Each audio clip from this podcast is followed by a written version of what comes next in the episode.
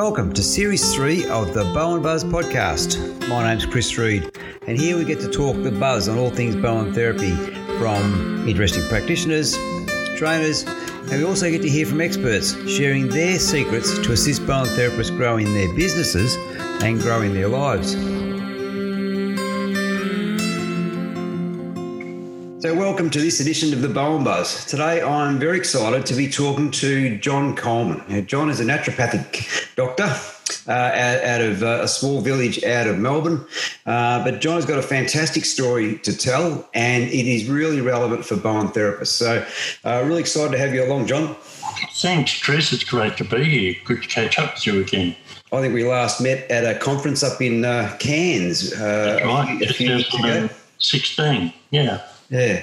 Now, John, um, I've been following you for some time and I've been in touch with you a number of times over the years um, for some advice and uh, also been recommending um, your publications to, to people and to, and to, uh, to, to, to, clients. And um, I think it's a fantastic opportunity to have a chat today. today. I really appreciate your time. So, John, you're, um, you've your story of, of Parkinson's sort of goes back. You were diagnosed with Parkinson's back in 95, I think about 25 years ago. That's right. But, but it actually starts before then? It starts a long time before we are ever diagnosed. And, and tracing back my history, it, it, as far as I can see, it actually started pre conception. So, you know, my family was in stress. It was, it was World War II. Dad was away at war. He came home. Um, obviously, my mother and he slept together and maybe did some other things. And then when he went back to Darwin with the bombings, um, my mother was pregnant. She was in a very primitive house, um, very, very hard life. And she had two other kids to look after. My older sister was sick, and my younger brother, my older brother was angry. Um, and so she was under a lot of stress. And that's where this um, pathway started for me. That's interesting yes. that you say that, John. I might just jump in because I was talking to Doreen Schwegler recently, who's uh, a, a, naturopath also in Melbourne and does a lot of work with conception, but also preconception, yep. and often having the the parents in a really well situation so they could actually help to produce a really good uh, embryo, uh, fetus, and child. Yes, yes. So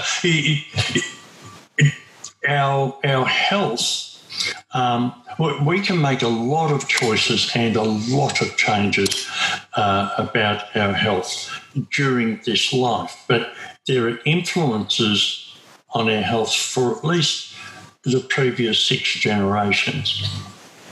Now, now we we know that from studies at, at Monash many years ago on, on the development of cancer, and we saw that just something simple like changing the, the food regimen of rats, we do terrible things to rats, but changing that food regimen um, over six generations, over 90% of the rats were developing cancer. And then changing the food back to a healthy diet, uh, during the sixth and seventh generation, less than 1% were developing cancer.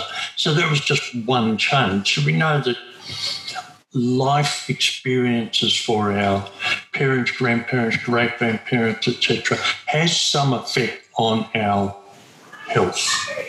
Now, it, obviously, the most influence is in our parents, and that means both parents. For dads who are listening, you're not off the hook it's really important for dad to be healthy as well as mum to be healthy. Uh, because even though we don't carry the baby, we're still half of that baby's inheritance. And then, of course, we get to make changes as we grow up in our life. We get to make changes about how much our parents and grandparents can influence our health uh, because we can make changes. I suppose, I suppose the importance there is there that we are actually making changes for our offspring and their children as well. Yes, yes, yes. And, and I mean, I wish that I had known back before I had children what I know now, because then my kids would probably be healthier. Um, so, so we can we can have a profound influence, but I'm I'm hopeful that you know parents who are listening can help their children, and then those children will go on and make changes that will help their children, and so on. We we're setting. Um, a precedent for another six or seven generations.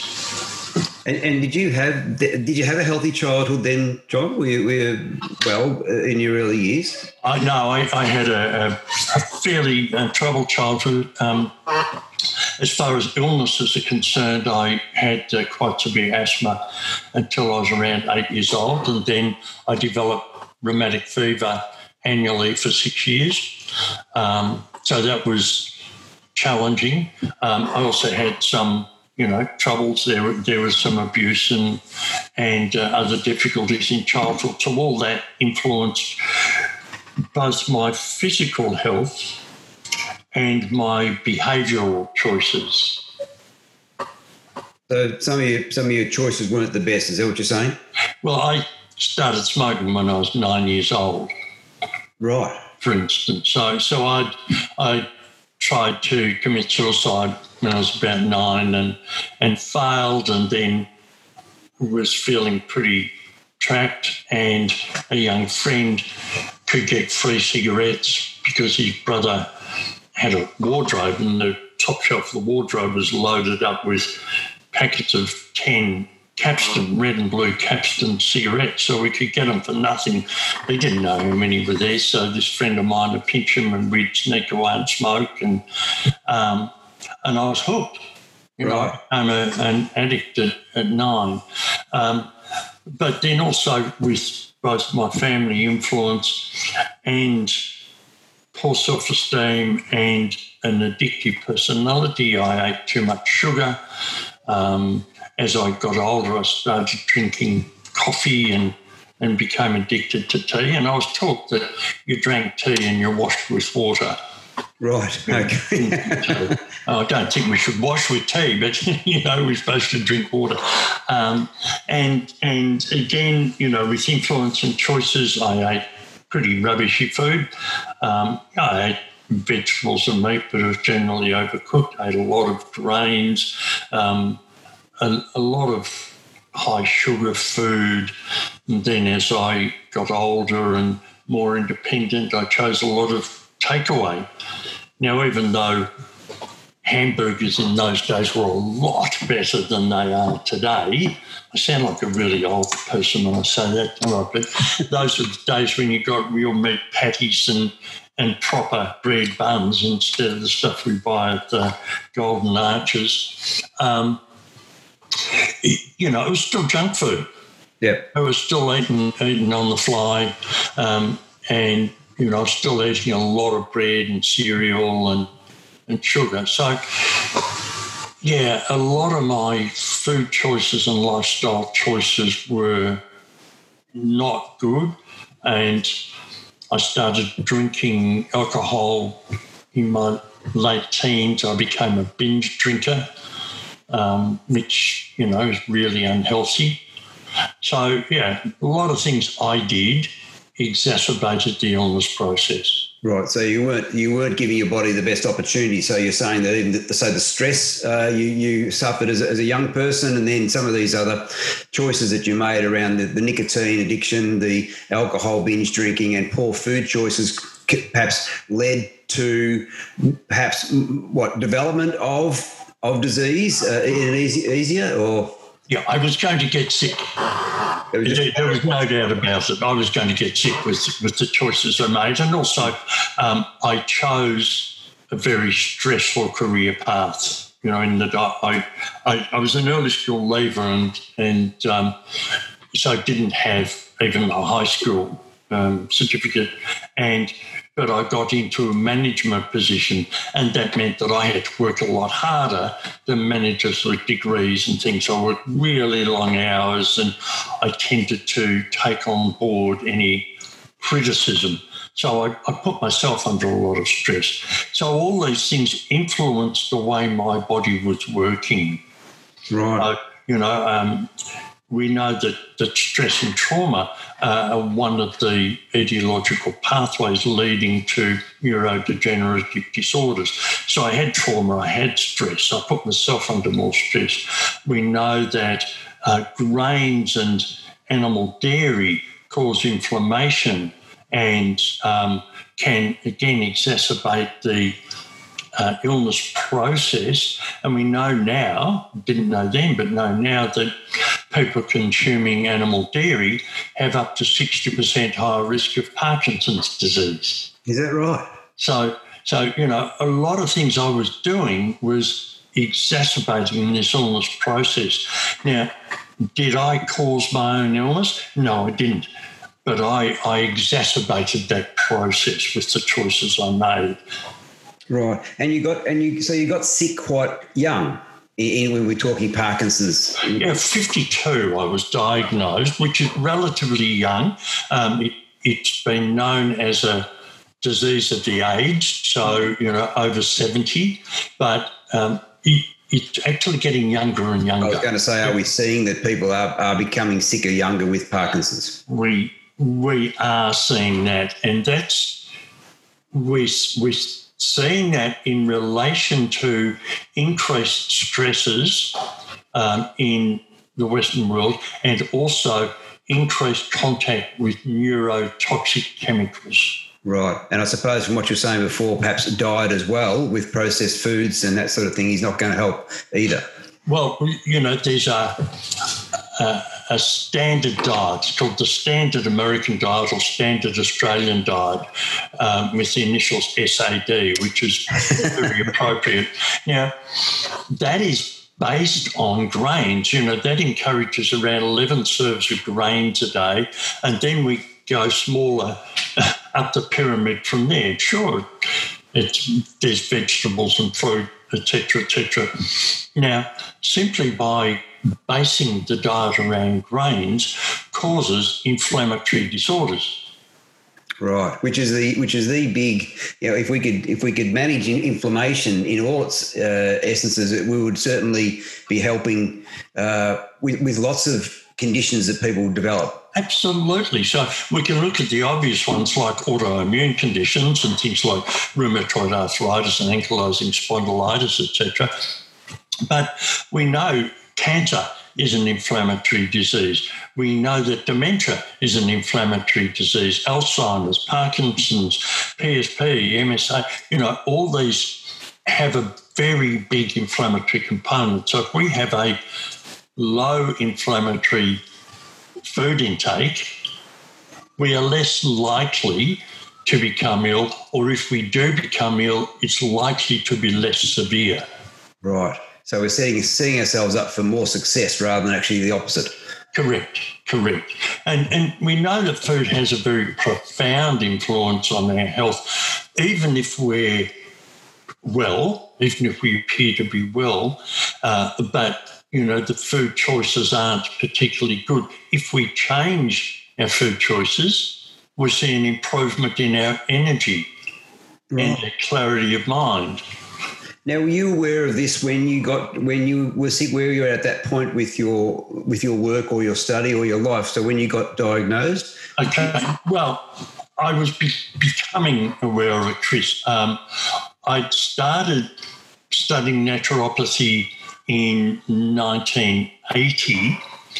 Um, I, I, owned a health food store at that stage, so I was a little bit aware of what was going on. But I'd actually bought a health food store because I couldn't afford a hardware store. Okay, okay. But I, I became fascinated and I started to study naturopathy. But that was the year when my oldest boy was diagnosed with leukemia. Right. And and that was a challenge of stress and and learning all at once. So I, I dropped the study, um, and we learned a lot. With Damien lived for nearly four years, and we learned a lot about combining Western medicine and complementary medicine with that. And then that was after he died, we started Very Special Kids, and that was a whole nother uh, trauma and stress. Mm. But then I went back to school um, in 1990 and uh, I completed uh, a, three years, and then I ran out of money. So then I um, I had a six months off, and then I got some money together and went to the next college and started again. And it was then in 1995 that um, I collapsed. So I was sort of halfway ish through the studies. And um, I called the college and said I, I didn't think I'd ever be back because I was so sick. So I had some basic thoughts about food and I had some contact with people, but I had to go on a journey because nobody said to me, This is what you do to get better from Parkinson's. So when the, when it manifested itself and you and you collapsed, you say um, you were then what diagnosed fairly soon with Parkinson's at that point. Uh, it was it was a typical and very distressing journey. Um, I was um, shot off to a neurologist, professor of experimental neurology, who looked at the referral letter from my doctor and uh, gave me a bit of a glance and said, "Oh, well, you're stressed. You take this antidepressant." Uh, it's an antidepressant called Doxepin. Um, I wasn't very happy with that. I went to the hospital library and checked out Doxepin in MIMS, the drug guide, and all the adverse effects of Doxepin were the symptoms I was displaying. Right. So tremor and fatigue and you know all those things. So I then went to um, my old naturopath who said no, it's Parkinson's, and I went to saw a craniosacral therapist who said Parkinson's. So I went and saw a neurosurgeon who I admired a great deal, and he was fabulous. He spent a lot of time with me and gave me a very thorough physical examination, looked at my MRI, etc. Said, well, you definitely have Parkinson's disease. Um, but he said, look, keep on doing what you're doing and try not to take the medication. Okay, so so right, don't so that you weren't put on any medication, any Parkinson's medication, or we not at that stage. No, no, and and this surgeon, neurosurgeon, said no, try not to take it. Then another surgeon in the hospital that I worked with pulled me aside and was and said, you know, I can see you have Parkinson's, and what are you doing, etc., etc. And he said, look, the medication won't do you any good. So I thought, oh, let's that's pretty interesting. The doctors are telling me this. Right. So then I went to a couple of other GPs and uh, specialist physicians, and they all said Parkinson's. So then I went back to my neurologist. Um, I think it was the fourth time then, and he said, "Oh, well, you know, you're not quite as depressed." And I yelled at him, and I said, "You know, the, the depression's nothing. I'm not depressed. I'm sick." So you obviously had I, symptoms. You had, you had Parkinson's type symptoms. I had I had tremor uh, in hands, arms, head, leg. I had internal tremor. I had a frozen face on the right hand side. I was drooling. I had the dropped eyelid, the ptosis in the right eyelid.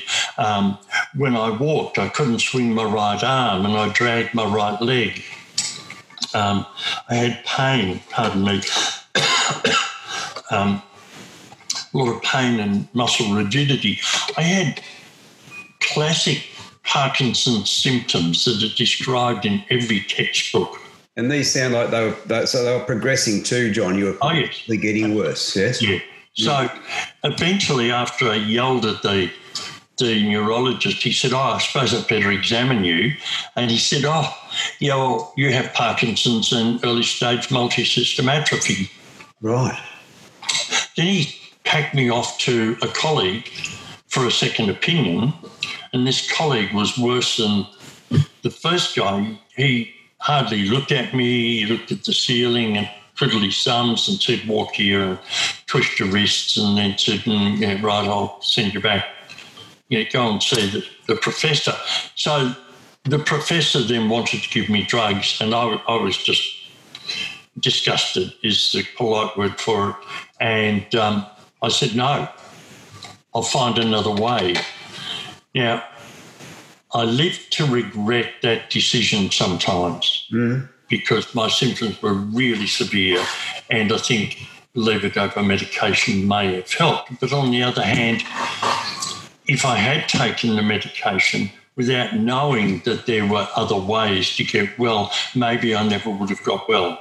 So you got really quite very. You got very sick then, John. You you. I was what they call stage four. On there's a, there's two scales. One one is the Hoehn and Yahr scale, which have has six stages. There's stage zero, which is no symptoms. Stage one, it's mild. Two, it's getting a bit nasty. Stage three, it's, life is pretty difficult. Stage four, you can almost not manage by yourself. Stage five, you need full time care. Um, I was at stage four. So those normal uh, activities of daily living were very difficult to. Absolute nightmare. Right. It took me an hour and a half to get dressed. And usually, once once the normal progression that we see uh, under normal medical care with this is is that it's if someone gets to stage four, then they're I suppose they're just waiting. Okay, when do I get to stage five? Well, yeah, and and at stage four normally, and I, I treat people at this stage, they're on large doses of medication, often on a number of different drugs, um, and they're needing a lot of help and care. And the tragedy is, no one says to them, you can make changes, you can help yourself, even though you can hardly walk and, and you know, speech is difficult and you're not sleeping and all this, you still can make changes which will improve your health. And yes, it might take a long time, but you can make changes. So unfortunately, some people just feel they're on a on a road that they can't get off of, and and, and there's an, an inevitable end that perhaps isn't very far away because they're not. Yeah. They're not and they're told that over and over again. Hmm. Over and over again, they're told that. And I, I, I've had, you know, do you, do you understand the concept of nocebo, which is reverse placebo? Right. All right. So if we, you know, placebos when we make someone think something's working, even if it's not, and nocebo is the opposite.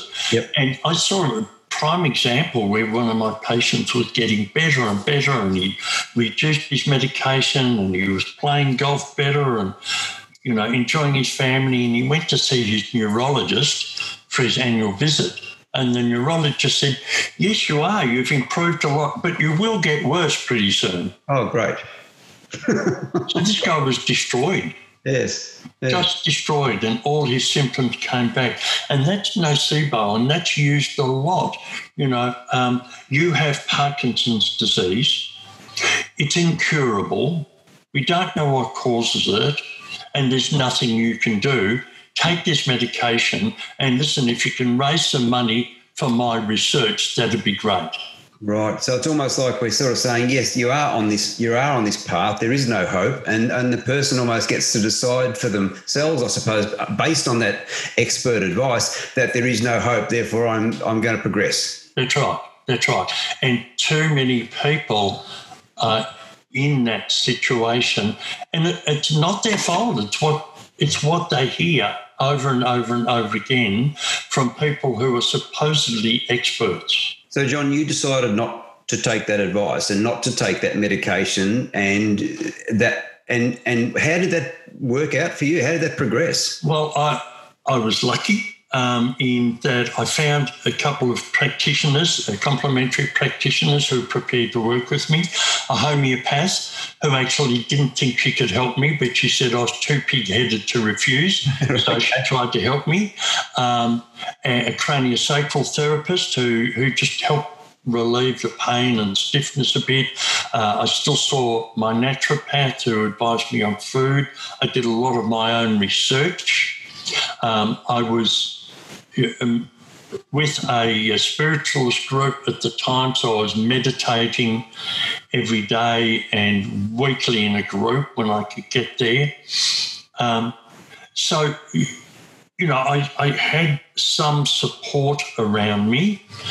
Um, I saw some counsellors because I began to see that there was a lot of my life journey that had contributed to this. Yeah. And I realised that I didn't like myself very much. So you needed to sort of uh, go back and undo some of those those past beliefs, perhaps uh, that that you'd come to sort of see yourself as. Yes, yes. So I feel that was part of your part of that healing that occurred.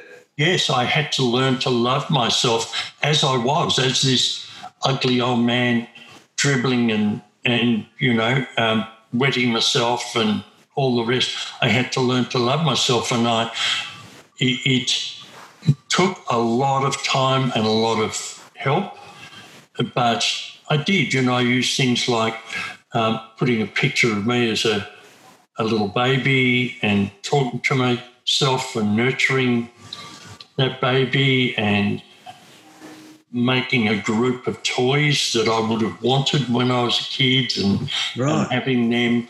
Um, I did a lot of affirmations. I used positive me- meditation as well as passive meditation. Uh, I, I read books, you know, and looking for strategies. But over time, I, I came to understand that I was actually a pretty beautiful human being. Right. And and you decided that you could actually do something about this rather than have it have it just uh, take over an inevitable course. My aim at that time was to make myself well enough to finish my diploma of naturopathy. I was I was really angry that you know I I guess looking back I'd had a pretty tough life. I'd worked really really hard. I've been through a lot of nasty stuff and I wanted to finish something. I wanted to finish my diploma. I didn't care if I ever practiced or not. I wanted to finish it. I wanted that piece of paper.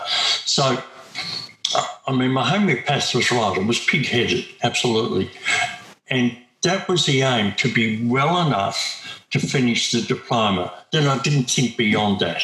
So having that goal was something that was able if, if you to drive you forward and give you focus. It was very important, I think, Chris. Yeah, I, I think that that kept me going, even in the impossible nights when I couldn't sleep and I was in pain, or, or you know, I was trying to finish a, a ten-hour shift in a hospital, and and my body just wouldn't respond. It mm. it just kept me going. It was something there Yes, it was an I wanted to achieve. external focus rather than necessarily being internally focused all the time.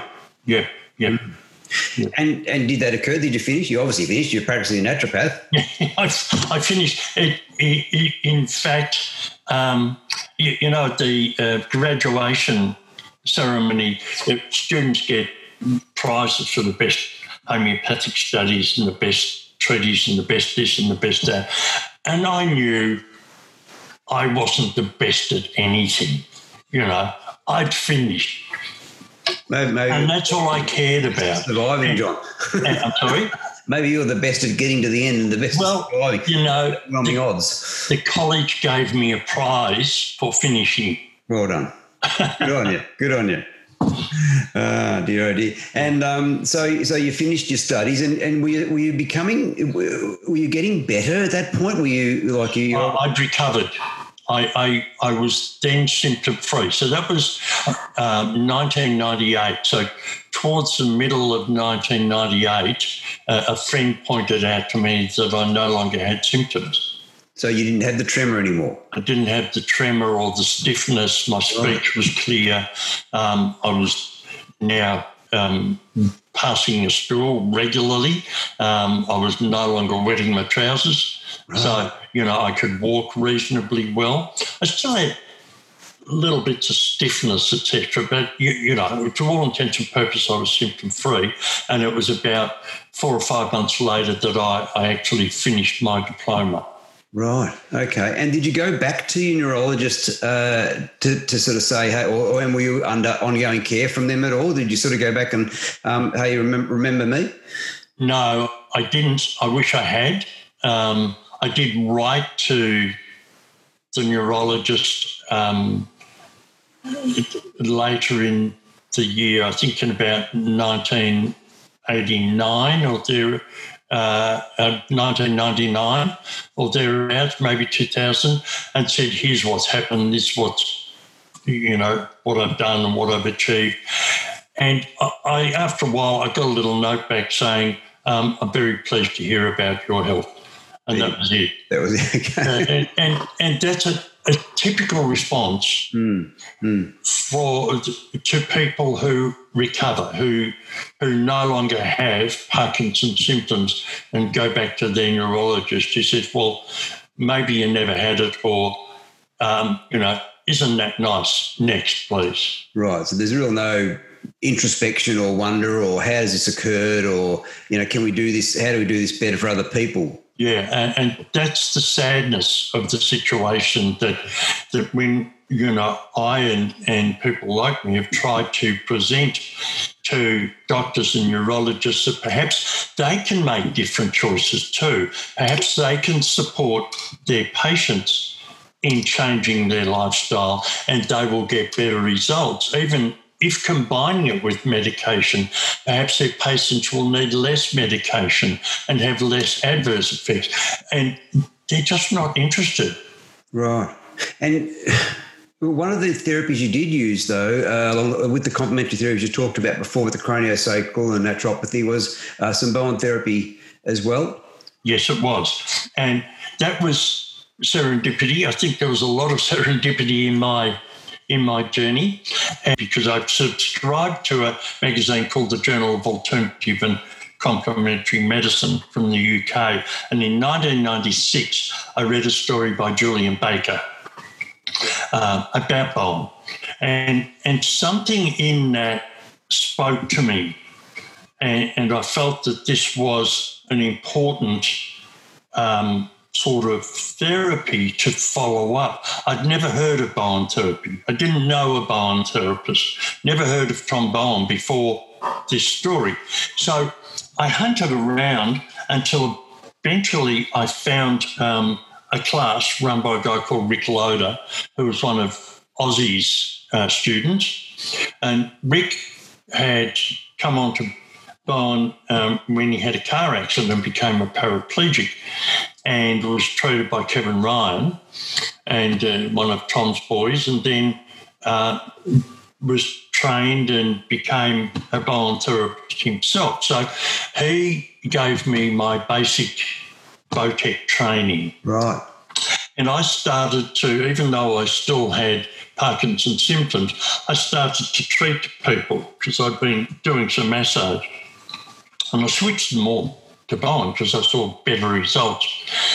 So then I didn't really think much about having Bowen treatment until my right shoulder seized up, frozen shoulder. So I went back to Rick, who started treating me, and I saw lots of things improve right. with his treatment. And he was struggling with the shoulder, so he took me to see Kevin Ryan one treatment, and that freed my shoulder up. That was a very interesting uh, treatment experience for me. And then I continued with Rick. So I came to Bowen late in the process, but I saw really good response. And it was after that that I started looking at why does Bowen work? What is it that's helping um, people with Parkinson's? What is it that helped me? And I started looking at fascia and Russell Sturgis's work, Eleanor Oyston yep. and her studies. Um, and we looked at fascia and we looked at the hormonal balance and, and blood pressure and all the things that Bowen can do. And then um, over a couple of years, I ran an open study uh, with all my patients who were made the food choices, meditation, aqua hydration formulas, etc., etc., and then chose a form of bodywork right. individually. Some had massage, reflexology, Feldenkrais, etc., and some had Bowen. And at the end of that study, we saw that the Bowen patients were doing better; they were improving more rapidly. Right. So again, that that we needed to look at why and what and how. It's been very interesting. And do you think um, from that, perhaps from the study and the work that those um, patients got uh, ha- had, were, were, there some um, principles around perhaps how the Bowen could uh, be performed or um, managed so that they got a better result, perhaps? Yeah, there was a difference, and and I'm sure you're aware, Chris, and everyone listening will be that some uh, Bowen therapists are very gentle, and some are quite firm, and some are hard. Yep. Um, and and I found that, and it makes sense to me. Found that those therapists using a gentle touch and being patient with their patients were getting better results than people with a hard touch. And to me, that makes sense in that the people with a neurodegenerative disorder are already in trauma. Right. They're already in pain. Um, and it's not an accidental pain from gardening or football or something, it's a pain from life. And so a therapy that causes more pain or distress is going to exacerbate the illness process. A therapy that relieves that pain and distress is going to help them make progress. So and I found it with massage as well. Right.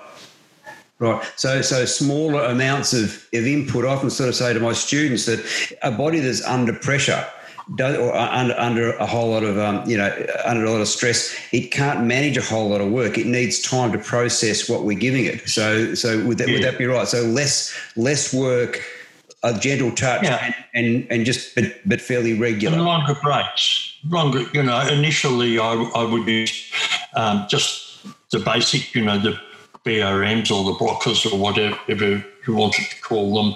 Um, some basic moves with long breaks and a very light touch. I, I use a touch that I'm prepared to put on my closed eyelid without discomfort.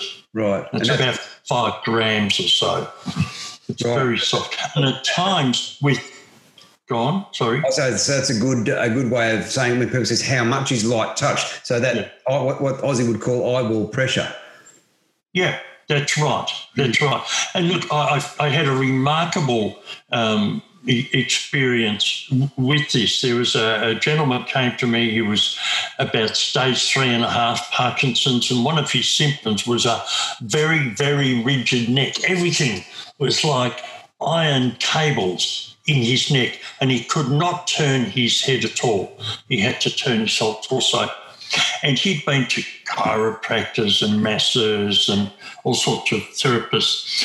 And I said to him, Look, you know, you probably won't feel what I'm doing, but I just want you to, you know, put up with this. And every time I saw him, every two weeks, I'd use this really light touch, even lighter than eyeball touch, on his neck, doing the neck procedure, but without actually compressing the muscle at all. Right. In three months, he was getting 30 degrees rotation in his head and he was able to swallow better, etc. Uh, by the end of that year, he had full rotation and no pain in his neck at all. That was just really, really gentle touch and patience. Remarkable. And that's the type of thing that has gone on to inform the way you actually use Bowen with with uh, your Parkinson's patients and how you, you, you advise that it's used. Yeah, yeah, and it's just just that gentle touch. I'm I'm not going to try and teach anyone to be a Bowen therapist. I'm not a Bowen teacher. I'm just offering these principles that I've seen. I've seen now, you know, two and a half thousand people with Parkinson's, something like that. Right. And and I refer them all for Bowen if I possibly can. And I've seen over and over again sometimes dedicated, enthusiastic Bowen therapists want to do too much too quickly, too firmly. They want to push those muscles and push those tendons into performance, and it's counterproductive. The patient gets more symptoms and goes away. But again, we see that people who are gentle and patient have lovely breaks and give the patient time to talk, then they have success. And people move forward and they get reports back saying, Oh, I had my first Bowen today and it was wonderful. I haven't felt so so well in years, you know, and I I could walk quite well for a day after my Bowen. We get these rave reviews, it's wonderful. That's terrific information because we can give, if we can sort of let Bowen therapists know how to use their Bowen for really specific conditions like this, then it, it goes a long way. Like you say, someone may be it may give the person a completely different result if if the if the principles were very gentle work, very minimal amount of work for a start, certainly perhaps longer breaks um, and but and done on a regular basis. So um, now you do talk about some of this in um, in some of your publications, I think, John, don't you? You sort of uh, have you talked uh, written about the Bowen and the way it, it's best performed. Uh, it was first. Uh, first, in my uh, in my uh, book "Stop Parkin' and Start Living," which is what I call my old book, um, yeah, "Stop Parkin' and Start Living" was published in 2005 and it's still available. Um, and I talked about my observations with Bowen and some principles. Again, you know, not trying to teach anyone to be a Bowen therapist, but introducing the principles of gentleness and patience and doing it regularly every week or two weeks and and taking time. And then I've expanded that to some degree in my new book, which is called Rethinking Parkinson's Disease, and that will be released in November. Um, I've got on pre-publication special at the moment for anyone who wants it. But um, so then I, have talked about some of my research, etc., there too, looking at you know, how Bowen works best. And it does, it works really well for people who are chronically ill and gives them a lot of relief and comfort.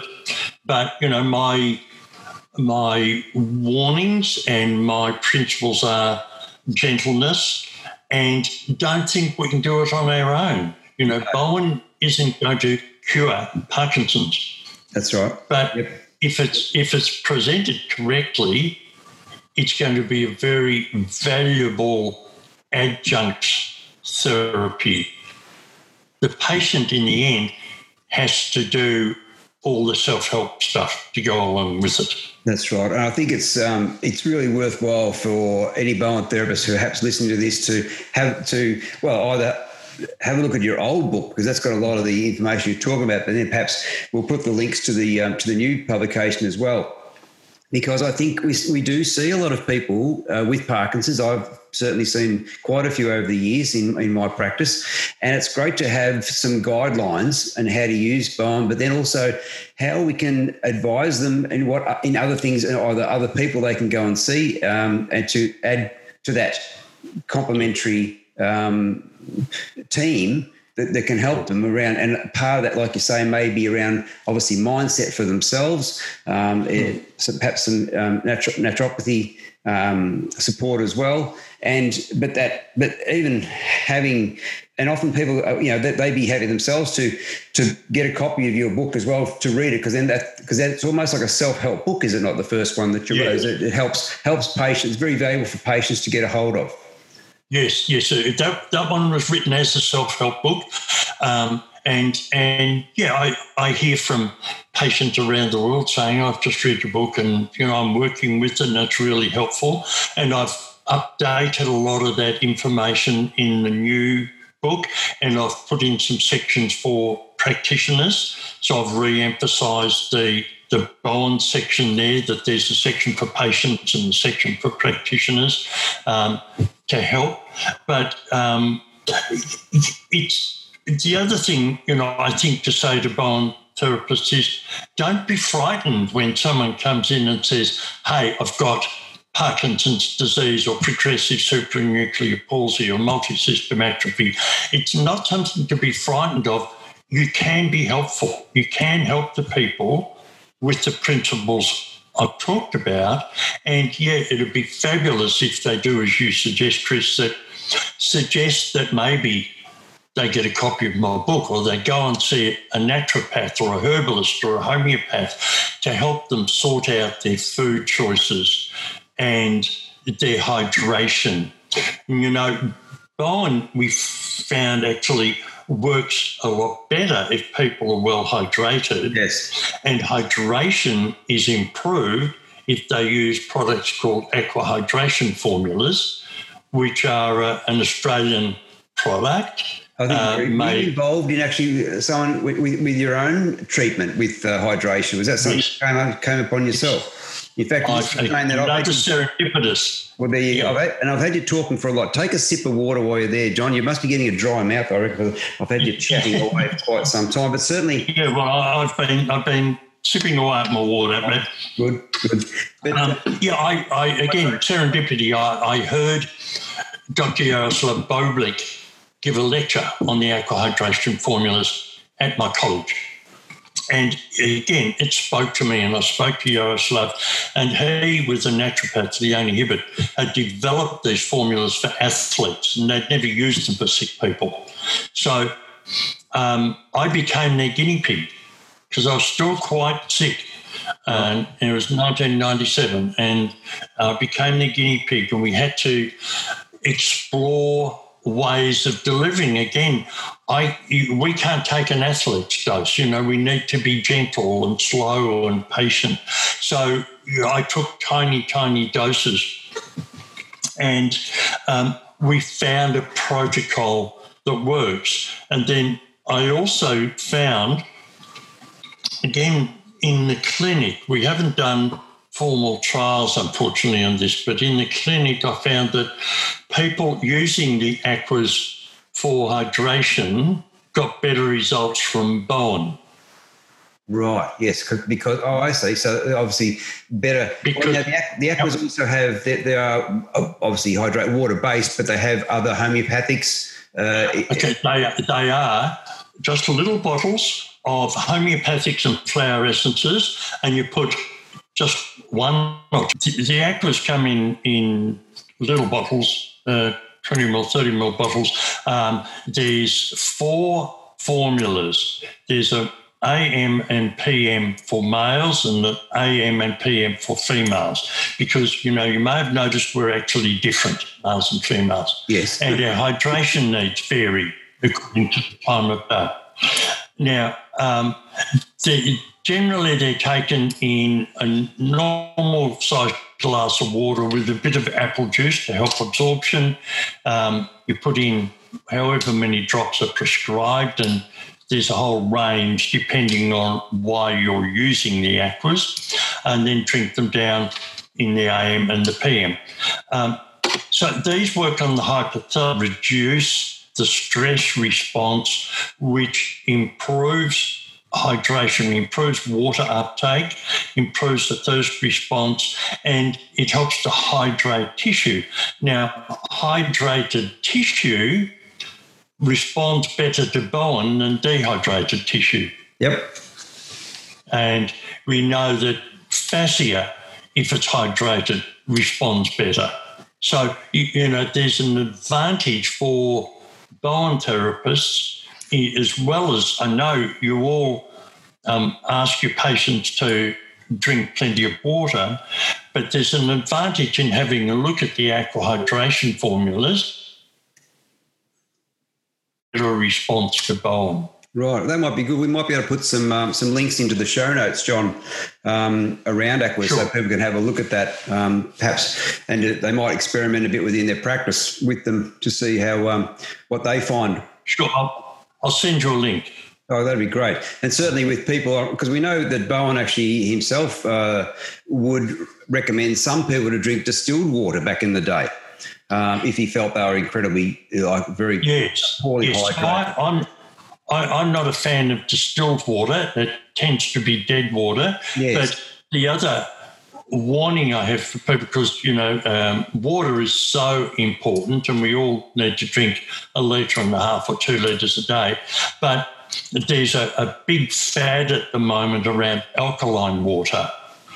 All right, yep. and alkaline water, in my view, is dangerous because we need a very acidic environment in our stomach to digest food. So we need a pH of between one and two in our stomach to digest food appropriately.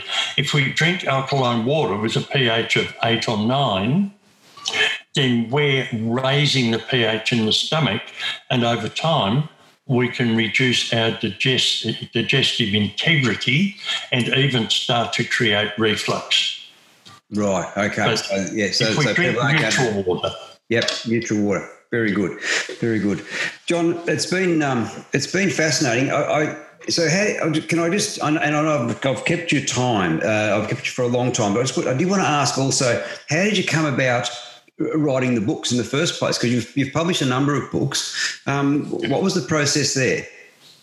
um, I started writing um, as a cathartic exercise after my son died in 1984, and I wrote a book called Measure of Love, which has never been published. It will be one day, and that's his story. So I, I found that a useful exercise. So when I recovered from uh, Parkinson's, I thought I needed to write down the story, if for nothing else, my own family. And so I wrote Shaky Past, the first draft, and I sent it off to a publisher I knew, Michelle Anderson, who rang me the day after she got the manuscript and she said, This is fabulous. I love it, but I can't publish it. It's not in my list. I want a do it yourself book. Can you write a do it yourself book?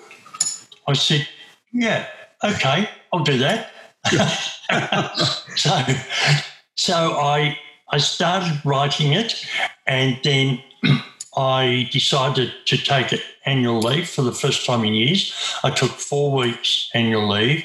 I went down to Tarwin Lower, staying at a, at a little cottage a friend lent me, and I took my laptop computer and uh, some notes. And for four weeks, I got up early in the morning. I wrote until about 12 or 1.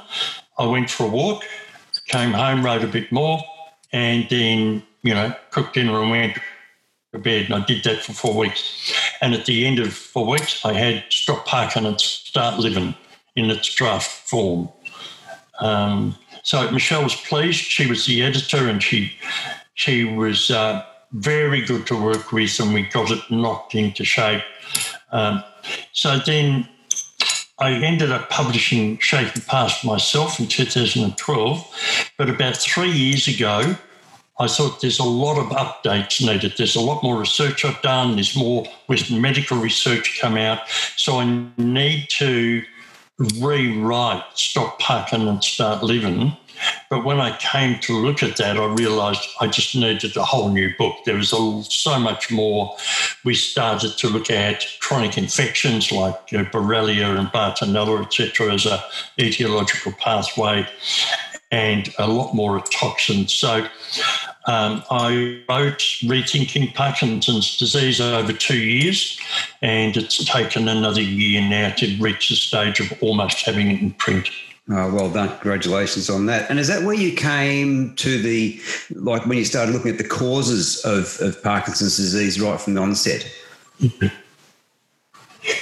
Yeah, well, I, have been looking at this. I, I originally thought uh, when I wrote Stop Parkin that the primary cause was trauma. And I was aware that there were some toxins involved. So, you know, particularly things like glyphosate, etc., Roundup. Um, but I wasn't as aware about, about the food toxins or other agrochemicals and gardening chemicals. I wasn't as aware of some of the makeup and products that we used. And I certainly wasn't aware then of chronic infections as a cause.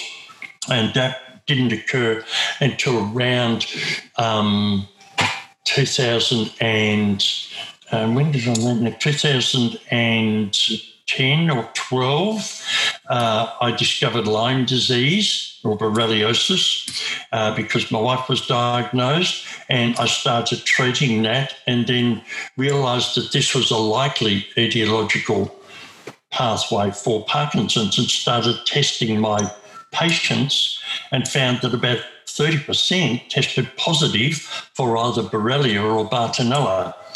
So we need to, to, deal with these infections as well as toxins and trauma.